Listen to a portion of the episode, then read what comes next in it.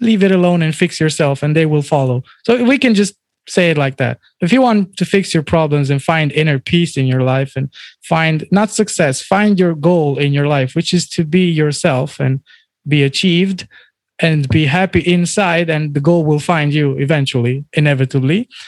I think if we do that, uh, it's very hard to teach. And where I come from, nobody could have taught me that.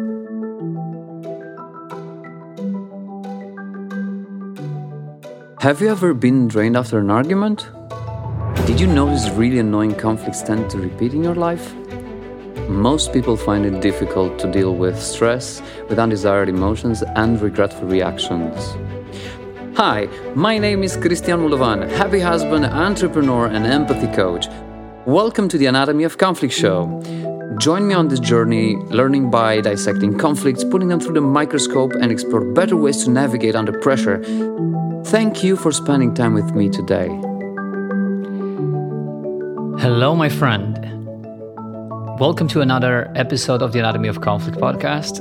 And this one is going to be very different to what you're used to. You might even ask yourself, like, what does inner conflict have to do with a DJ and what is a DJ doing in this podcast? Well, it has a lot because you see, um, our guest for today is an artist, but is an artist because of things that happened inside, things that happened within. And a lot of us have a story that is, and, and is very easy to resonate with his.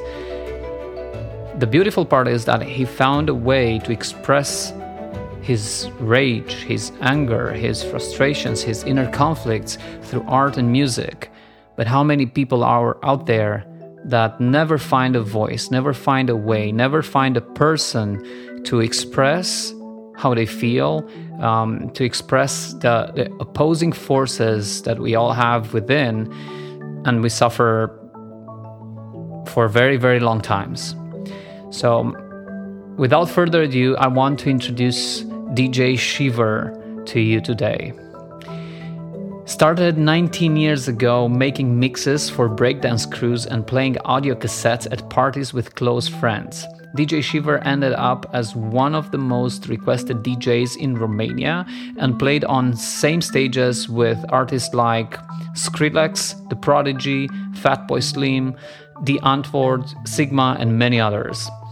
Traveled around the world playing music and making people laugh, his shows are considered to be energetic and non superficial with a drop of comedy for everyone to enjoy. His TEDx talks gather people's attention and respect for DJs and electronic artists. As a founder of the first free DJ school, he considers that the future of performance and creativity lies in the hands of talented young ones who need guidance and emotional development. His dream is to see his students perform and bring balance to the force. Ladies and gentlemen, let's welcome DJ Shiver. Again, this is not what you expect, and take it lightly and have fun along the way. Thank you. Enjoy.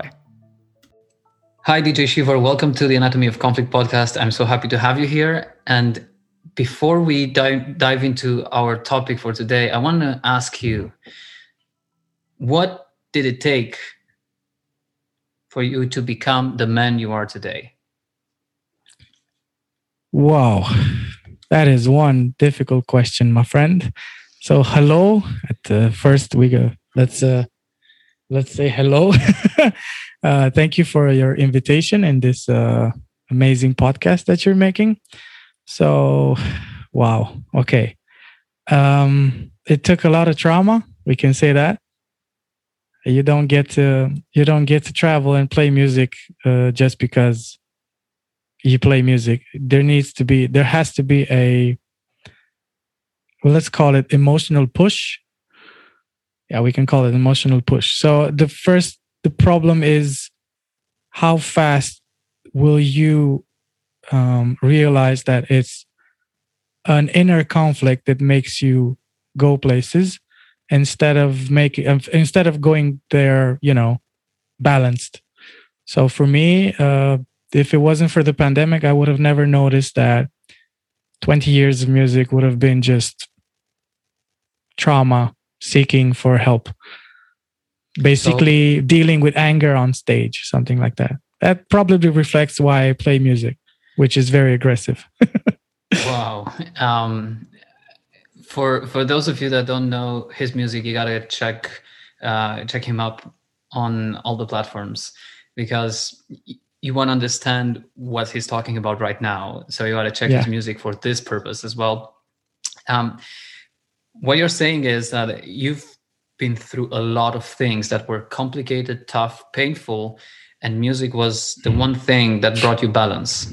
And you were just trying to figure out ways to get help with all the struggles you were facing. And that was the only, the best way you could reach out to help and support. Yeah i had no idea that you can ask for help when it comes to your uh the way you feel. I've never know i've never known that it's possible. And this is one of the things that i see in this world being a problem. People don't know that they can ask for help which is why i do everything that i do. I try to do it and also send the message that it's it's safe to ask for help that's the first thing uh, it's true that where I grew up, it was very hard to find help, but I did. So this is something that nobody knows about me. I've basically grew up um, from age 11 when it started to get difficult in the family. Uh, I grew up thanks to a priest, and that priest is like best friend. We can call him best friend. Um, what I liked about him was his I just realized after so many years that his way of communicating is just like a therapist. He never said, uh, "I'm you're like a son to me." Never said something like that. That's very wrong to say. If you have a child that seeks help and you say that, especially if you're a man or a woman, and you say you're like a child to me, then that's the first mistake. The first thing that you do helping your kid is understand his family and love his family, not replace his family. And that's why what I do in my projects, I never call it a family. I always call it a community. Family is family. Now, of course, for kids who don't have a family, or for people who didn't have a family, that's another discussion, and it's no point to go in that direction today. But the first idea is that I had a lot of people in my life that tried very hard and actually tried very hard to help me, but some of them made big mistakes. So they helped me uh, musically, but they didn't help me emotionally. So when someone said, You're like a child to me, you're like my child, I said, Yeah, thank you very much. I used to enjoy that. And now I understand how bad it is. Like I, I'm still friends with those people and I never told them, but I'd like them to know it's a big mistake. Never say that again to any any kid ever. You, you could just send me a list of names and I'll make sure the link from this recording is going to get to them. they're, they're, not going to listen to this podcast. They're too, they're too arrogant to listen to this podcast. So that's exactly why. they're too arrogant. Okay. It's okay. Um, I love what you said. Believing it's possible to ask for help and it's safe to get help. I think this is a message that a lot of people need to put out there and and, and tap into this because I we think, mainly, as human beings, go and ask for help when we have an external problem. But when it comes to the inner issues, the inner conflicts, we rarely do so. And I want to ask you, what was one thing that prevented you to go out and ask for help after you found out you can ask for help and there is help out there? Was there any resistance or, or something that prevented you from going like straight away, like, I need help? Nah, this is what everybody's dealing with. It's called ego. You don't go because you don't want to open up to show to show people you have problems. So the first thing that every person will tell you is if you want to fix a problem, you have to admit it's there. That's like the first thing. And I think that the same way we had these inventions, which are good and bad at the same time. Remember, we we paid a lot to communicate a long time ago. I think the same way one day we're going to invent some kind of an AI that will help us emotionally. And when that day comes, this planet might actually be better. So imagine an wow. AI that can analyze your life in like 20 seconds. Basically tell everything about you from internet and what's your answer like psychological test everything and the AI automatically starts fixing you like a therapist but better than any therapist because if you if you take a computer he'll always calculate better and faster than you anything it wants. So imagine a world where you can you can have this little thing which is will probably going to be a watch or something in your head and it's going to automatically help you to become a better person. If that day comes and somebody's not making a profit from that which is probably what's going to happen it's probably going to write starbucks on it I'm sorry, but I have to say, I, I don't this is, like. This is scary I don't like hell, corporations. I don't like giant corporations. I just don't like them.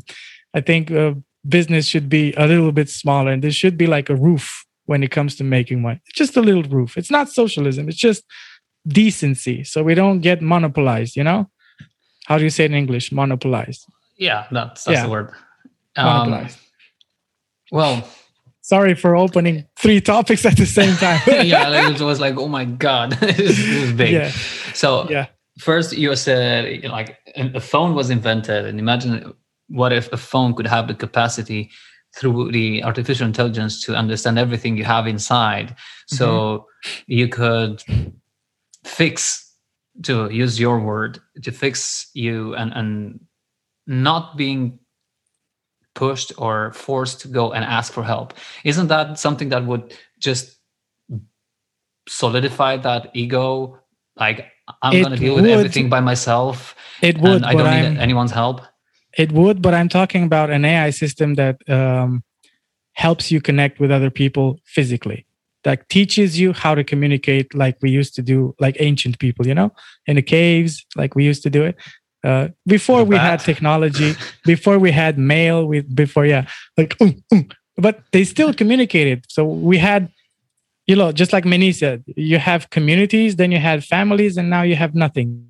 You have the phone and you have your own space, which is really bad. So what I'm what I'm trying to say is that I'd like to see that happen, but here's the reality. That's not going to happen. Crypto is going to become the best thing in the world because it's going to be decentralized, which I think it's crap. I don't believe it.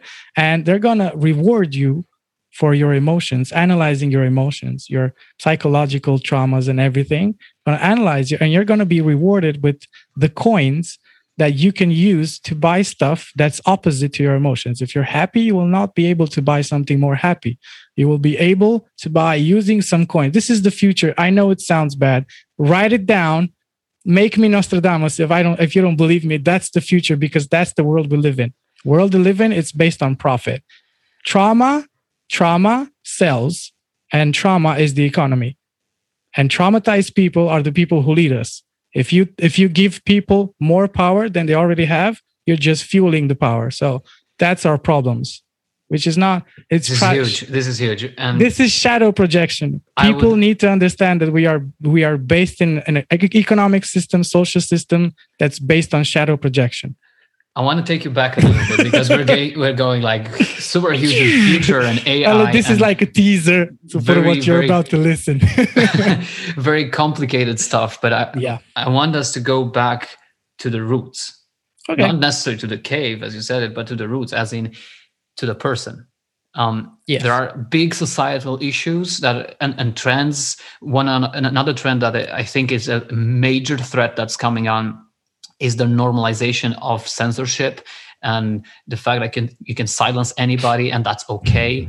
Um, things that are happening right now with the platforms and this is like a, a, a ground that's going to spur conflict in the future like nothing else. And we've seen what censorship did in in the 20th century. We don't want to repeat that but unfortunately i think we're going to unless we do something about it. But again these are very very vast topics and now i want to uh, bring you back a little bit to you. You the individual the person that again you started with that ego and ego is such a powerful thing because it stops a lot of people to ask for help for example like you said. It therefore what was your moment to say like um ego my friend i'm gonna unfriend you for a second and i need to go and ask for help? What was the factor that enabled you to do so? Because people that are listening to the this podcast have at least one issue in their life that they find it difficult to ask for help to get it solved or or at least support. It's what so easy. thing? What was that thing that enabled you to do it? It's so easy to blame it on depression. But can we just reconcile for a second and just admit that depression and anxiety were words that were invented like 50 years ago maximum? They they weren't on this planet before. The whole term of depression, we can just call it unloved. Can we just call people that are battling depression that are unloved when they were children? Can we just call that? I love the idea that of unloved. Um, I think this is a major issue, and I don't think it's just for people when they were kids. Even for adults, I, and I see this in my work every day. Adults that are not loved anymore fall into that state. Well, this is the idea exactly. You you don't have problems when you're an adult if you have at least a decent amount of what you need as a child. Now, we come from a social country. I'm not going to go in details about how our childhood was broken by, and we're not going to blame families and parents for it, but it is true. A lot of us, our generation, especially from these countries, Romania, Bulgaria, you know, all the socialists, um, we had parents that were un, sadly brainwashed. And yes, we were sexually abused, physically abused, emotionally abused. So not blaming them is very hard, which is probably the worst thing is to accept that it happened and that's it. So that's the whole exercise of anger. But uh, that's that fuels the ego. So what I needed was 20,000 people to wake me up. And when I got there, I said, This is my life dream. This is what I've been wanting all my life. And I said, I'm too young. I should have, this is too easy. I was like 26 when it happened. So you have all the news and everyone just praising you and it's being like you're the best and blah blah blah and sh- sorry for swearing but shit like that and it feels good and then the hate starts and then when you're too good and i know i was because technically i can change the laws of physics. So what i did for example back in 2014 was actually something that even today for a dj is very hard to do live. And i did it live. So it was so unbelievable for some artists that they started to hate a lot of hate eh, also outside of our country not this inside our country. So i have like more than a thousand print screens from facebook with a lot of hate which is not normal hate that you suck or something like that. Like if you would be dead life would be better. Like mm. shit like that. So what did that yes, do to you? To uh, absolutely absolutely destroyed me because i i didn't expect i i lived in a dream world where if you're perfect which doesn't exist but i used to live in that world if you're perfect and you're doing the things that you think they're perfect i never thought there could be something negative about it and now when i look back i look at my I look at how I played and what I did and what I said, and it is embarrassing and funny at the same time but it shows that I was true. I was true to what I did. And I, that's what I'm proud of. I'm not proud of what I did because I, w- I could have done it way better if I had a different childhood, maybe. I don't know. So the first thing is I don't blame my parents, although they did do some bad stuff. I don't blame my parents, although this, it's very one. hard. It's very hard. This is the anger. This is where the anger comes in. I want to I want to give you uh, a lesson that I got uh, to, to pass it on to you. Sure. In the previous podcast episode uh, with Joe Barry, um, she told one thing that I carved it into my brain. She said something like that. Um, I, I'm I don't know word for word, but the meaning you'll get it. I'm going to paraphrase it. For me, blame is giving the other person the possibility to live in my head and hurt me over and over and over again. Exactly. That totally was agree. like, holy shit.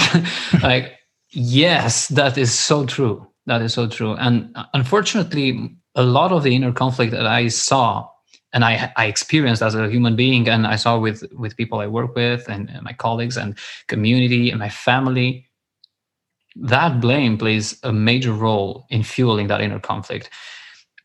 I saw a TEDx video with you uh, where you opened up it's about the moment when when you were at I don't know if if I should say the highest or the lowest moment uh, when you were talking about the suicidal thoughts, and it, it can be the highest moment in in anxiety, depression, uh, unlove. Let's say that, or the lowest moment in life. But you had the courage to open up, and I I want to commend you for that. To open up and say, "Hey, this is something that happens, and you're not alone in this shit." Because and I almost shit myself on stage, by the way, because you can hear it in my voice.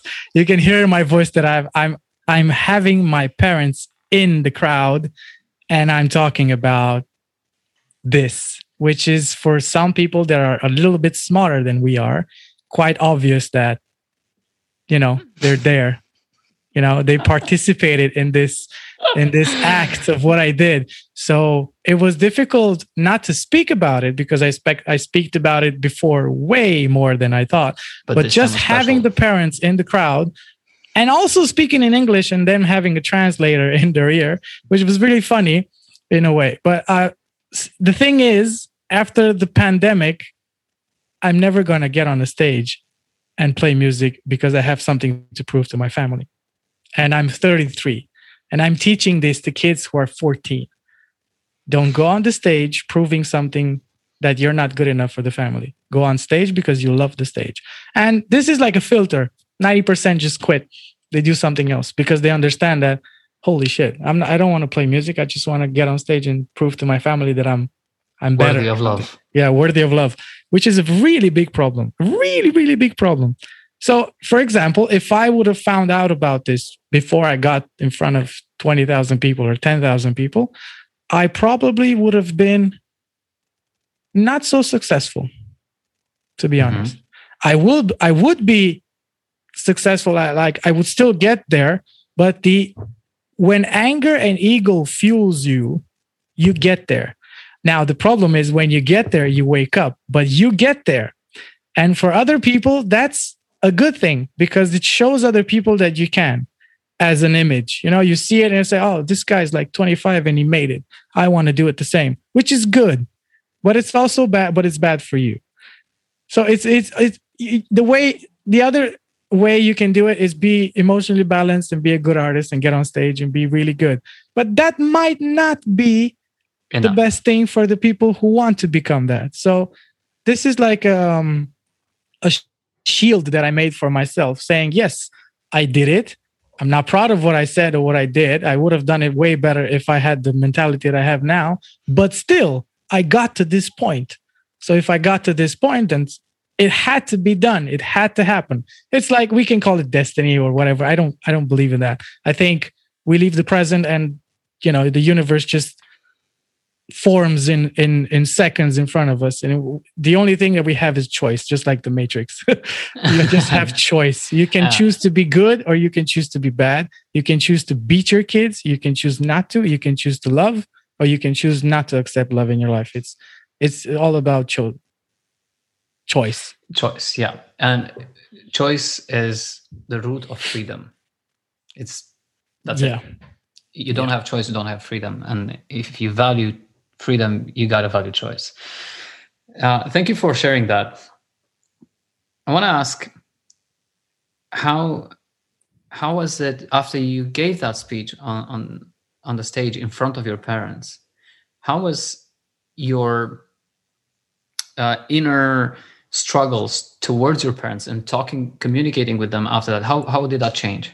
That's where the problem started. For the first time in 20, 30, 31 years. Yeah, 2019. So the first time in 31 years, I made a hole in my dad's soul and I poked the hole really badly. And again, I shouldn't have done that, maybe, but I think he's going in the right way. Like, I just bought him this year's like a present for his birthday. I bought Marcus Aurelius Meditations, and he never read something like that. Which is, why would you do that? Why would you buy that? And his reaction was funny because he was saying, "Oh, this is bullshit. This is like the Bible is just remade." In other words, it's like, yeah, sure. You just need to read it again and again and then you'll figure it out but it's funny because i did it and i was very curious to see what happened because uh, in 2019 when i poked that hole in, in his soul uh, normally we should not interfere or react to our families our parents to to fix our problems which is the stupidest thing to do. Now i did it before i knew this. I found out on the, the hard way that you're not supposed to do that but at least i can admit it compared to other people. So i poked the hole i did it and then i figured out it's better not to poke that hole because it's more dangerous to poke the hole than than to just uh, leave it alone and fix yourself and they will follow so we can just say it like that. If you want to fix your problems and find inner peace in your life and find not success, find your goal in your life, which is to be yourself and be achieved and be happy inside, and the goal will find you eventually, inevitably. I think if we do that, uh, it's very hard to teach. And where I come from, nobody could have taught me that, unfortunately. Now, thanks to internet, I grew up 10 years maybe in advance uh, from 26 to 27 maybe that age thanks to youtube. I would have never found out what emotional thing is without youtube because it gives you that that first step that introduction to what are these guys talking about?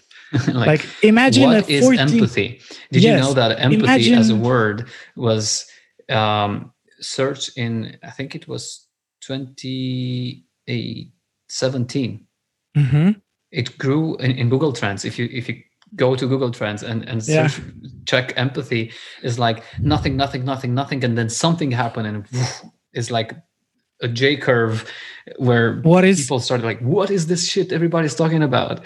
what is very annoying is that from the point that uh, you wake up, and we can call it the great awakening, when you start to look at yourself as a person and realize what's your thing, why you exist, and everything, you need to watch every movie again, and you need to read all the books again, and have have the the same conversations you had with people that wanted to help you again and again and to apologize because you were there you were just not listening you were just present that's it but waking up and I can I'm considering myself as a person who is waking up slowly and trying to see the bigger picture, the bigger picture. Also inside of myself, I watched movies like Kung Fu Panda, for example. You when I watched Kung Fu Panda, the second episode or third episode, I did not focus on what was he talking about. And it was it's exactly what it's about. It's about finding inner peace like Kung Fu Panda accepting his childhood that he was yeah. actually not a goose. he was, a, you know, he was a panda that got, you know, traumatized when he was a kid. These things seem to make sense now. And it's just a cartoon. And this is the freedom of animations. Why I, I always tell people and kids and everyone watch animations and try to understand them as they want to be not what you think of it's because it's an animation. That's yeah. why I love Family Guy. That's why I love Rick and Morty, The Simpsons, The Go- uh, Midnight Gospel. You don't have actors. Actors are faking their role. Animations can actually be the role. The real thing. You said yeah. something earlier, and I think that's a golden nugget, and I, I want to just take it out. Yeah, sure. If you want inner peace, work on yourself, and everybody else will follow. Yeah, I think that's the way it works. I think inner peace is achieved by silence inner silence maybe. You know in romanian we call it liniște interioară which is inner inner inner inner um, inner silence and it's achieved by silence. Now some call it religion some call it meditation some call it books some call it therapy. Whatever you want to call it just find it. It's so nice. It's like getting high on your own supply. Nothing will beat that not even the most dangerous drug in the world and i i can say this and i know i'm right being on stage in front of people is the biggest drug. If you enjoy it, you're addicted for life. And if you get addicted to the most powerful drug, just look at every artist that had problems with heroin and cocaine and everything. They got off the stage, they needed that thing that was really powerful and they couldn't replace it. So you end up, you know, killing yourself or something like that, or you end up in uh, rehab or something. So being on stage is the most powerful thing I have noticed as addiction. And how this is key question here. How did you contain the drug of being on stage? Oh man. I think thanks to the pandemic So I was in a forest for four months and I had panic attacks every night. And I tried to make music. I tried to read. I tried to look at myself, and it's so wrong. It's the worst thing to do is go and hide somewhere in a deep place just so you can fix yourself. It doesn't work like that.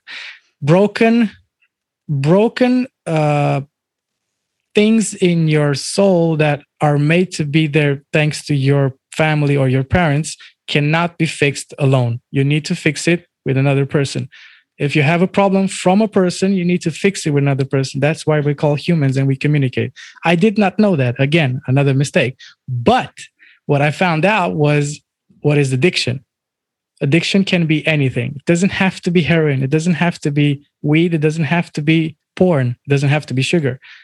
Addiction can even be our discussion. If I would have this every day and I would enjoy it and self destruct myself in 10 years, it's addiction. You just don't see it.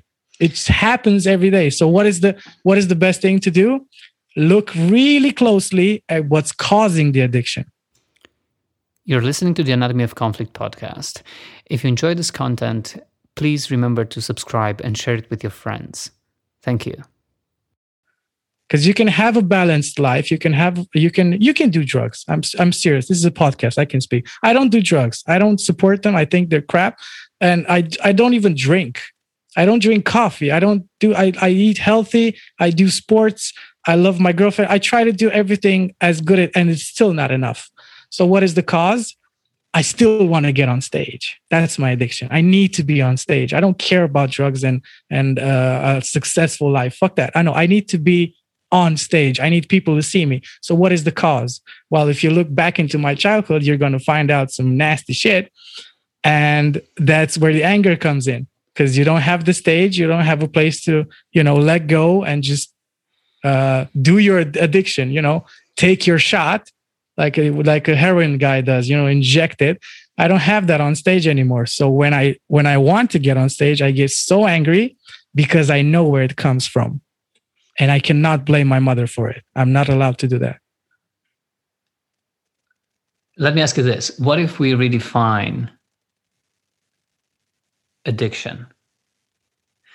What if we redefine addiction as in could quality time and enjoyment or service to others become an addiction without having the downside, without destructing yourself? Could that be an addiction as well?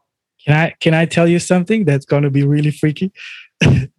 I think I think this is something you can never heal. I think I'm 99.99% this is something you can never fix because this is before you're born. This is when you're inside. And this is your personality and this will shape your life. This will make your life. So that 0.01% I keep it for myself as it what if what if it fixes somehow. What if, you know, by a miracle something happens, but it's not. I'm, I'm Gotta trying share this resource with you. What? I have a resource. I, I want to share it with you. Um, I I know this amazing man. Uh, his name is Benjamin Hardy, and okay. he uh, just published a book last year that is called "Personality Isn't Permanent." It's absolutely amazing, and it actually proves how everything we know about personality, about how we think this is who I am, this is how I am, I cannot change that. All that can be changed. I you got to take that book. You got to take it. And everybody that's listening, Benjamin Hardy, personality isn't permanent. It, it took the carpet underneath my feet when I read that book. So I'm going to I'm going to note them note it down, Benjamin Hardy what I was trying to say is that it's very possible after everything that I've read and searched about, not actually personality, something more spiritual, like what happens and what's transmitted to you is your like the actual mission that you have to find to find balance in life. Like that's not not actually personality. Like for me it's going to be being on stage. It's going to be making people smile making them happy transmitting a frequency maybe we can call it anything like that but i would go with i would go with i i retract my word personality because that's shaped that's being shaped in your lifetime. At more like um lifetime goal. Like when you're old and you're like 94 and you have like a your last day on earth yeah this is your calling. It's it might not be because of something in your life before it. It might be in that exact moment when you're in the belly and that's where you're getting programmed you know? Just like a computer. Okay you're supposed to do this and whatever you do whatever you go wherever you go and pray and do meditation and everything you will never get rid of this and you need to accept it. This is your job on this planet I'm willing to challenge that. okay okay so I'm willing to that's challenge what that. And if if it's a really good book trust me i'll read it because i've i've only read difficult books and i only read three until now they were so difficult. yeah Uh, like one of them i got really shocked. I, I read Gabor Mate when the body says no, and I'm going to read his other two books because it's about addiction and stuff like this. Yeah, And really what I read there, what I read there is he's he's inspired from 400 books, and they all he all put it in the end of the book, and I'm like, oh my god, I just read Yes. things that were inspired from 400 books and exercises and uh, um, studies, and I it's one of my favorite books until now. Now uh, now I'm reading Menis Yusri, and it's probably going to be this one, and then it's going to be the next one. So yours is probably going to be the next one. I want to get your answer to that question. Can we, would you redefine addiction from something that you do for immediate pleasure or for, for immediate kind of um, uh, satisfaction, but at the same time, not to do you harm on the long run? We all die eventually, you know that. Yes, but that, that doesn't mean it has to be from an addiction. Could it be this? What? Let's let's just go really deep, just for two minutes. Could life be actually about this? That's why we all die, because it's that's what it means to be immortal. Maybe to find the ultimate thing, and then you realize that becoming immortal is just that realizing that your body is just a ship, and You then you go to another all the- dimension. All the line that you said with "I don't do drugs and I don't even drink" is gone right now. and I don't do it. I, I think about this every day and I'm like, hmm, why am I thinking about this? Ah, It's fun, you know, it's fun to think about what happens after that. It's probably the fifth or the sixth dimension. And I like to talk about this a lot. I just I just like to scare people a lot. So, I want to challenge you with one one thing about addiction. okay. Um, here's one addiction that, if you put it that way, this might not work. if I'm thinking about it, but could you say you're addicted to air? Are you dependent on breathing? What if the air we breathe shapes us? And if we if we would breathe something else, that's also air with a little bit of something else. This could be this could define why the world is so divided, right? Just a little a bit a little bit of something else breathing every day. Could it be possible that it defines us as humans just because we breathe air? And maybe if our lungs would breathe, I don't know, carbon dioxide, we would become a really nasty world or something. Well, that's not a possibility. That's a fact, and it's proven by research. Actually, Oh damn, son! I Yeah. tried. You know, I really tried. there are there are a lot of a lot of um, uh, scientists that actually study uh, the chemical structure of air and how the differences can actually have an impact o- over the, the genetics of the body and the science is called epigenetics you, you can research this this is that's really really cool stuff I, with all the respect, I'm not going to do it. I was just, I'm just pissed off that it somebody thought about it before. it's not my thing. I want to. yeah but I nobody made a song about it you, you could definitely make a song about it Yep. but you got to answer me that question. I, I'm not going to let you without answering. So- Would you so- redefine addiction to something that is not harmful on the long run? You can get a satisfaction on the on the short run, but something that can be fulfilling and nice all, all, all along the way, as long as you do it. Give me one example, and I'll believe you. I'll, I will fight you to the end of time to prove it. It's not possible. Give me one thing that is Okay. good for you in the short term and defines your life to be balanced and healthy until the end. And don't give me sports. It doesn't. No, no, no, it's not sports. Um, Okay. actually what I'm thinking about is more in the field of uh, compassion and that kind of genuine connection with people. That's not addiction. That's human nature.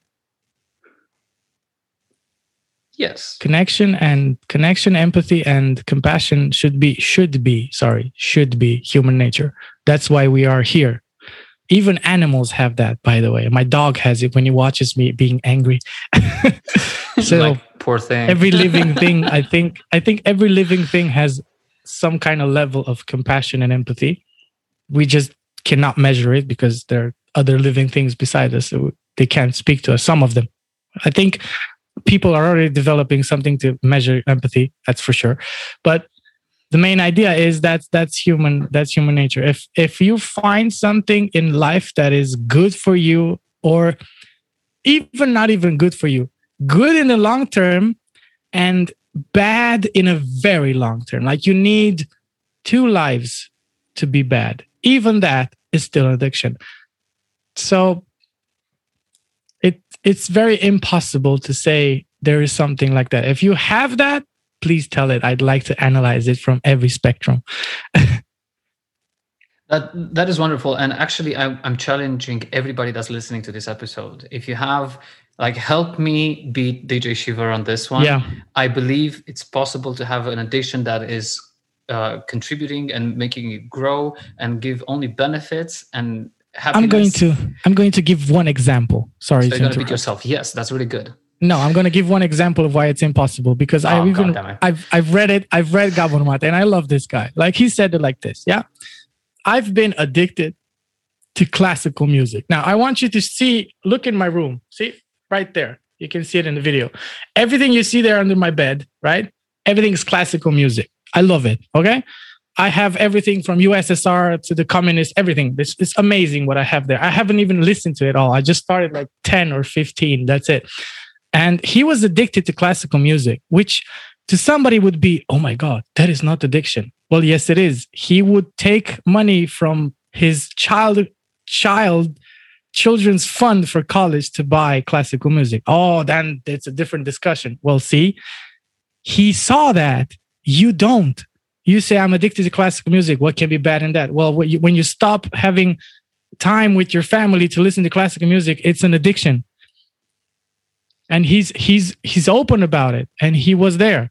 And that's why he said there's nobody perfect on this planet. Everyone is addicted to something. It's better to at least notice it and be balanced about it. Because when you know about it you're balanced about it. And you might have something also. I just i just enjoy having and destroying people in this context of what he's addicted to. It's just, so, it's just a pleasure for me to do it. That's why I play music because I make people for a second forget about addiction. That's and that's, that's why amazing. it's so rewarding. I look at people dance and they forget about it. It's like a meditation. And people call music therapy, which is other bullshit. You never should call music therapy. It's not therapy, it's a coping mechanism. I am a product of a coping mechanism. I make people dance and forget about their other addictions with this addiction, which is music. I make people dance and just forget for some seconds in one show that they have a point in this life. The only point is to dance in that moment, live the present. That's what I love about what I do. So what you're saying is that you're dedicating your life's work into creating that those little moments that can give people the glimpse that whatever problems they have in their lives, they can have that little piece where they can see through and actually help them move forward. There is um, a lot of times when I wanted to cry playing music. That's how good it felt. And I couldn't because it just looks shitty on stage. Mm. I, I, don't want to be Armin van Buuren faking myself that I love Romania. It doesn't. He loves money, for fuck's sake. Wake up, people. So um, I wanted to cry and I was like, I can't do it because people will just judge you and tell you you're pretending. But there are some moments when I do some, I don't know, some crazy musical transition that no one, no one, none, no ever DJ has done before me. Or you can see it in the promo mix where you, the last promo mix that I uploaded in the middle. I even called the promo mix in four chapters, which is, you know, addiction and, uh, um, uh, sorry, not addiction. It's um, anger, resentment, negotiation, acceptance, you know, all the, the the five steps. Well, I only took four. I took out negotiations because people don't negotiate these days anymore. Just black and white. That's how they like it. So I took out negotiations, which is like a trick. And in the middle, between uh, depression and acceptance, I think, is a spot where it describes musically what I feel in that moment. And for four seconds, I would have blown up crying. And I was like, nah, it's too much. People are just gonna say it's it's fake or it's just exaggeration. But you see, I actually feel that. And I can't do it. I'm limited by a society that doesn't let me cry on stage. And it's so sad. uh, Josh Matthews Morgan, another amazing guest that I had in my podcast, said this anger is the only appropriate emotion that men are accepted by the society to manifest in public. If you cry, you're weak. If you are shy, you're weak. If you are uh, upset, you're weak. If you are depressed, you're weak. So therefore, anger is the only appropriate emotion. And I think what you're saying this is just reconfirming that society kind of through the conceptions and through the interaction and what society decides is good or bad uh, based on tradition or whatever is kind of shaping what is right and wrong when it comes to whatever you are allowed to experience in terms of emotions. And I think this is really ridiculous because basically you don't choose your emotions. Emotions are part of the human being. It's like uh, from today on, we don't accept people that have a left hand. So you got to chop it off. That sounds ridiculous, right? So why do it we is. do this? It on, is exactly on, on the emotional and, and, and the needs part in our lives. And I, I wanted to ask you this: um, through your music, and, and, and, this, I have some music background myself, so I totally re- relate with what you do. How come people call music therapy, even though it's DJ Shiver, it's not therapist Shiver on the stage? How come people? Because they because they they get addicted to something they really like and they think it's therapy. It's just like but doing what, weed. It's just like what sex. Does it make that? What makes music so likely? Why do people find a refuge and and and uh, coping into music? Because music is everything you are. It's like you wouldn't exist if it wasn't for music. It's a frequency. It's a it's a how do I say it so that people can finally understand? Music can travel dimensions you can be in the fifth or the fourth or the first dimension. Music travels, communicates. That's why if you listen, for example, to what I like is Vondelgard Bilden, for example, I don't remember exactly her name. Just just search for classical music, canticles of ecstasy. Okay, that's 11th century classical music. The moment you play it, if you are ego is next level, you will turn it off because it communicates straight to your soul. It doesn't go through the body, it doesn't go through the ears. You think you're hearing it, but what that woman was a saint. She was saving people by looking at them. She was so upset with it, she got sick. And she said, I'm going to put this, you know, this thing so people can hear it in music. And we don't know if it's uh, read correctly because we didn't have this kind of uh, music sheets in 11th century she made her own thing so people can read it in the future. But if you listen to it, it's like classical music, church music, something like that. So it communicates. When I heard it for the first time, I was like, fuck. I, I instantly started crying. Again? What? Can you say the name of the track again so people yeah, can follow sure. it? One uh, second. I don't want I don't want to say it wrong. Um, so it's Canticles of Ecstasy. Okay, so Hildegard von Bingen, Canticles of Ecstasy. It's made in 11th century. And it's we can probably, find it on YouTube, right? What? Yes, yes. You will Perfect. find everything on YouTube. It's been uh, it's been uh, remade in 1993 by a but in a church. But this is an example of what music is. So people think music is therapy because it's something that is beyond our uh, spectrum, beyond our uh, illusion. We're living an illusion. Okay, it's not a simulation like uh, Elon Musk said. Which is it's just an illusion we created, and we ba- we define it as life. Okay, but music travels beyond that. I, I totally sorry. agree with you, and I want to translate this into human language um, okay. because I, I, don't know if you guys know, but DJ Shiver is an alien. Actually, yes. Um, he was there to welcome all, all he was there to welcome all the uh, bots that we we sent to Mars to explore. Like, hey, this is if you want water, you go this way. If you want minerals, you go that way. He was he was the guy there, like the welcome party. Um, it's funny that people call me a drug addict just because I'm speaking about something so normal, which is exactly. you know human life. And but it's I wanna, annoying. I want to put annoying. this into um, more uh, simple language. And what I understand from what you say is that music is is having that kind of impact on people because music never discriminates. Music accepts anybody regardless of what they believe about themselves, however they like, uh, regardless of their uh, results in their career or in school, uh, the situation their family. So, music is like a what I understand, and this is what I believe actually, music is probably the purest form of acceptance there is no such human on this planet to be tonal deaf. Not even deaf people. I know that, and I agree. Because the body feels the frequency of the vibration. M- movement of air. Yeah, the vibration, but it's a frequency, it's movement of air, and it's impossible to be tone deaf. You would not know if your mother's calling if you would be tone deaf. You would not know it's your mother, and you not only that you know it's your mother, you know what tone is she in, what mood is she in. Is she angry? Is she happy? You would not hear the gears in the car. You would not feel the earth spin, which is really difficult to understand. An earthquake Especially is like you, you, know five seven frequency and have a healthy life. Yeah, it's it's it's really difficult to explain. I don't know how to explain it. I've never studied it. I don't want to study it. I just want people to understand when they come to see me and I play music is it's like stepping out of your body and trying to be you know uh, an event with souls. It sounds creepy or deep but that's what i'd like my events to be. I when i get on stage this, actually.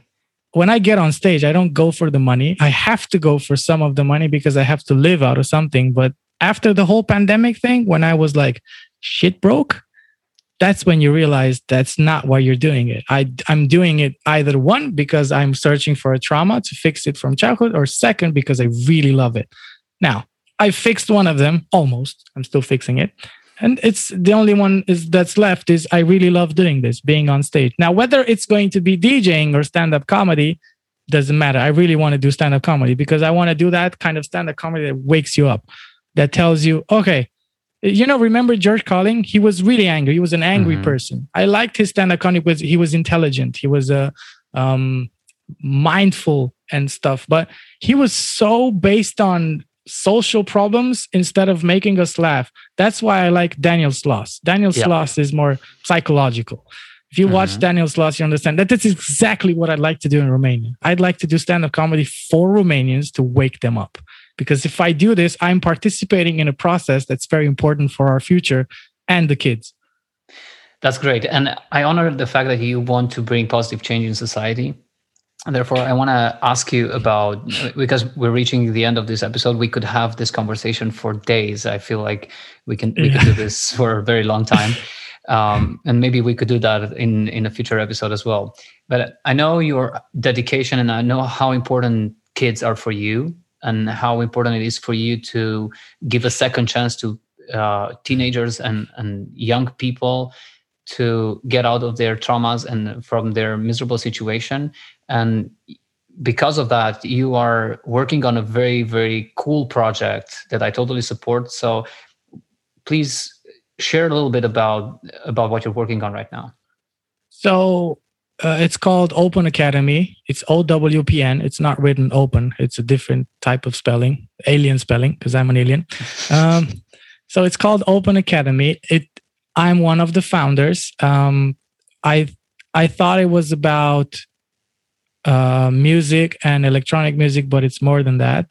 I've discovered it accidentally uh, two years ago when I made the first free DJ school, maybe in the world, I don't know, but in Romania, that's for sure, and also in Europe. So when talking about a free DJ school, is paying for transport, food, and hotels for a week for kids, just to give them something, a hope, anything.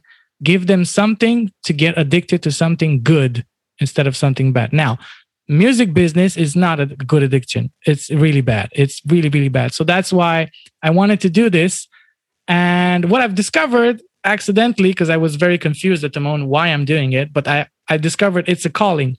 So what I did was I've discovered 20 people that 20 kids that had real problems, real problems. The fact that we all had in Romania, okay? Traumas, um, abuses, and stuff like that. So the simple fact, the simple fact, we're talking more than psychology here. The simple fact of these kids meeting other people that have the same principles and same ideas about music is enough to save them. I've never done a therapy with any of them. I've never told them that you need to do this or need to do that. Just talk. I told them talk, speak every day. Tell tell what you feel, be honest about what you feel, and try to make a friend. Now, um, let's give one example. Um, highly abused kid, sexually, physically, uh, traumatized, drug addict, anything you want. And somehow music kind of defines how we are as people. Very interesting, but I'm not going to get into that. Just so you know that what type of music you listen to, either it's a law, a big spectrum of music, which makes you in a way really balanced and you enjoy music, or a really small spectrum of one genre, which kind of defines you have some problems, emotional problems. And I'm not going to be generalizing here, but just try to, if you're listening to this, don't go away from this phrase. If you're listening to one genre and you're really focused on that, you might have an emotional problem. Trust me. Okay. I've been doing this for 20 years. So Actually, don't trust him. What go I did, investigate. Yeah, go investigate. Yeah. Trust me and just seek out the truth. Maybe I'm lying. Prove me wrong. Okay. So Bad this idea. kid, uh, this kid basically came up uh, one day when we were chatting, and he said, "If thi- if life is about this, he was he was reaching maturity, uh, maturity, and, and trying to realize what the world is about. He said, if I if I have to do this, like if this is what the world is about, which is a shitty place, I'm sorry, but I see the world as a beautiful place in chaos and everything, but it is right now, it's not a beautiful place to live in, and." He said, "Oh fuck it, I'll just kill myself." That is so so natural, so comfortable with the idea. And I was like, wow, that was exactly what I'm thinking about for the last 10 years. Like, fuck this planet. I don't want to live here. I want to live in the next life, which is probably better, which is not because that's your thing to fix yourself. And in the next life, you'll live a better life if, you know, reincarnation or stuff, whatever people believe in. So I got scared about what he said. And I was like, okay, let's do something about this. Let's make the world a better place. How about that? And I was like, when I was talking to him, I was like, oh shit, this works for me too, because I'm also pissed off at the world. And, you know, the music business is, is all bunch of lies and people don't know how big the lie is and they will never believe it if you tell it to them. That's why I don't speak about it because I will just be the crazy guy. Uh, you can just listen to deadmau5. He's always right about it. And that's why he's called crazy. Uh, so I was talking to him. I was like, let's do something. Let's do a project okay so we wrote down we sit at the table say let's do a project where we do this we do this and we, we take we sell music and we take the money from the music and do therapy for people that want to make electronic music. Like, it was so crazy at the beginning i was like wow nobody's gonna believe us. And you should see us one week one month after that like just talking about it and it was like dude this is genius. This is exactly what the music industry needs right now. It's like okay so we were in the lowest place of our lives, maybe me and this friend, and also other people. And it was like, let's do this. Let's make the world a better place. Not the world in itself, just let's make this area, music, electronic music, a better place for us. Okay. Because our communities that are my age didn't know how to communicate 10 years ago, which was a big problem in Romania. And they're still not communicating. So why not build a community? Well, everyone is accepted from electronic music just has to let his ego down and speak. So That's just it. one second. Just one second. If you're listening to rock music, you're toast. No, I actually, if you're listening to rock music and you think it's evolving and, and it's turning into electronic rock, get in. We have something for you. We also have people in that direction also. So we're So open to everything Get in that's touch with uh, electronic. With Open Academy. And how, when is it already operational? You already accept people, or you still need support? What's the stage the project is in right now? people that come in the project now are are um, not warned. We just tell them that this is the beginning, and it's very difficult to define exactly what we're doing. But we're already at about.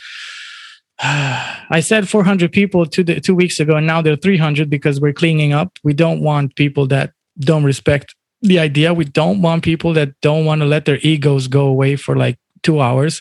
They will come back. They will because they already saw what happiness is in a way. They saw it. We, they saw it in us, and they got pissed off. They got jealous, and they they went away, and they're going to come back. That's for sure. That's that's always how it happens. Every time they see a glimpse of what happiness is of being inner peace of people that know how to talk and be transparent they go away they meditate and they come back say i was thinking about and you know i'd like to be part of it. that's how it's been happening for the last 10 years in my life so if you show a teaser of what happiness is which is inner peace and finding yourself let the person go don't have expectations just let him go and he'll come back because your heart is in the right place you don't want anything from that person. You don't want his money. You don't want his uh, productions. I just want people to have a future from Romania, a future in electronic music. They don't. Right now, they don't have a future. It's let's just face the facts. Nobody is making money out of this unless he's making some kind of music that everybody wants. Okay, it's a trend now. If you're making money for this, congratulations, but it, you're trending you're not making something that has a community in, in behind it you don't have a 10,000 uh, followers uh, that just want to listen to what your heart has to say or what your soul has to say. That's the reality of it. I just released an ep i know what i'm talking about. Congratulations on the ep release by the way and thank you for the mm, spiritual marketing one-on-one you just gave here with a teaser. Yeah. It's really cool. Um, and I, I, believe it's true actually. Once people have a little bit of a taste of what inner peace actually means they will want that. And i think that's an addiction and it's a good one Oh, that's how you want to close it. Okay. Okay. Dun, dun. If that's an addiction, then let that's a healthy one. Yes. Addicted, addicted to finding inner peace if you find it, it's the first addiction that you heal. There you go. Good one. Good one. So, how can people get in touch with you? It's not getting in touch with me. If you write a message for uh, for now on uh, on Instagram or Facebook at OWPN, which is open, it's green and black. You won't miss it. It's a special design that we have. Um, you'll just you'll just request to get in the uh, in the project, and you'll receive a Discord link. Now, what I want to do is actually have communities all around the country, everywhere in every city, and make it not only a musical project, financial project, economic system, also a touristic thing. So you have experience change between European kids. That's why I called it, we called it, the first free European Academy for Emotional Development in Electronic Music. Yes, we're going to deal with a lot of people, even addicted kids, and we're doing it really good. Thank you for sharing this project. I think it's super vital and needed in society. Unfortunately, um, these kind of problems are always um, marginalized, and so we close society close, closes their eyes to this kind of problem.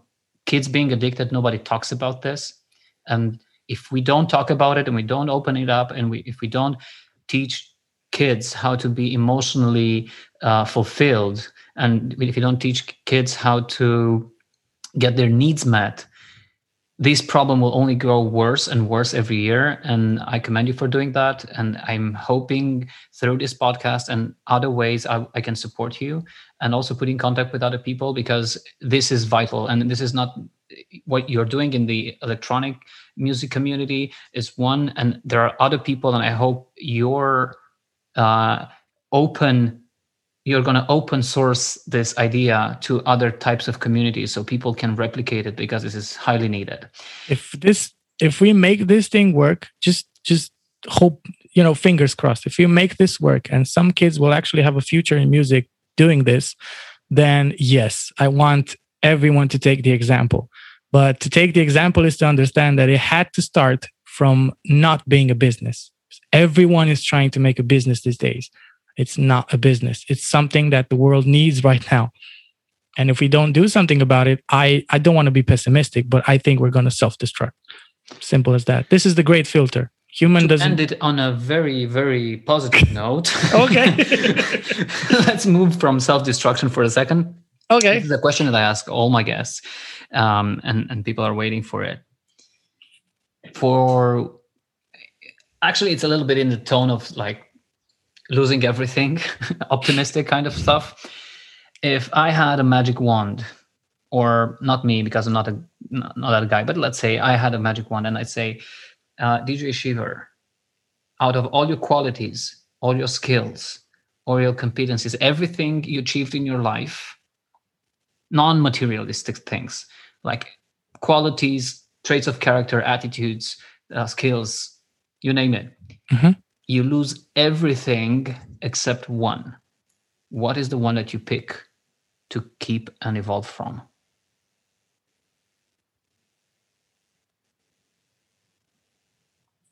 Love from family.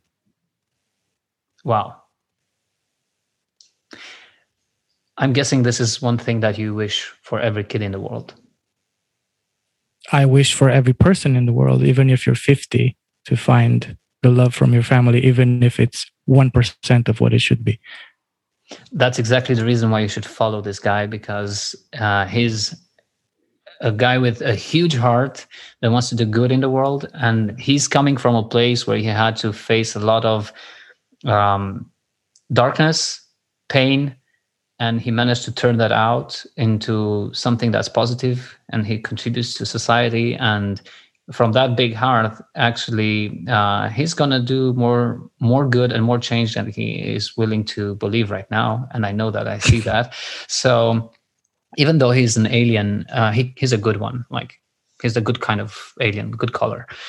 Yeah i have I, i'm not green in the in a reptile a reptilian language. I'm a different color Actually, I'm looking at him right now. He's like polycolor. Uh, he's, he has tons of colors on him. So I wouldn't believe if it says, even if it says I am that color, I'm not green, I'm that color, I'm, I'm brown. Like, no, he's not. Trust me, I'm I'm looking at him right now. He's not.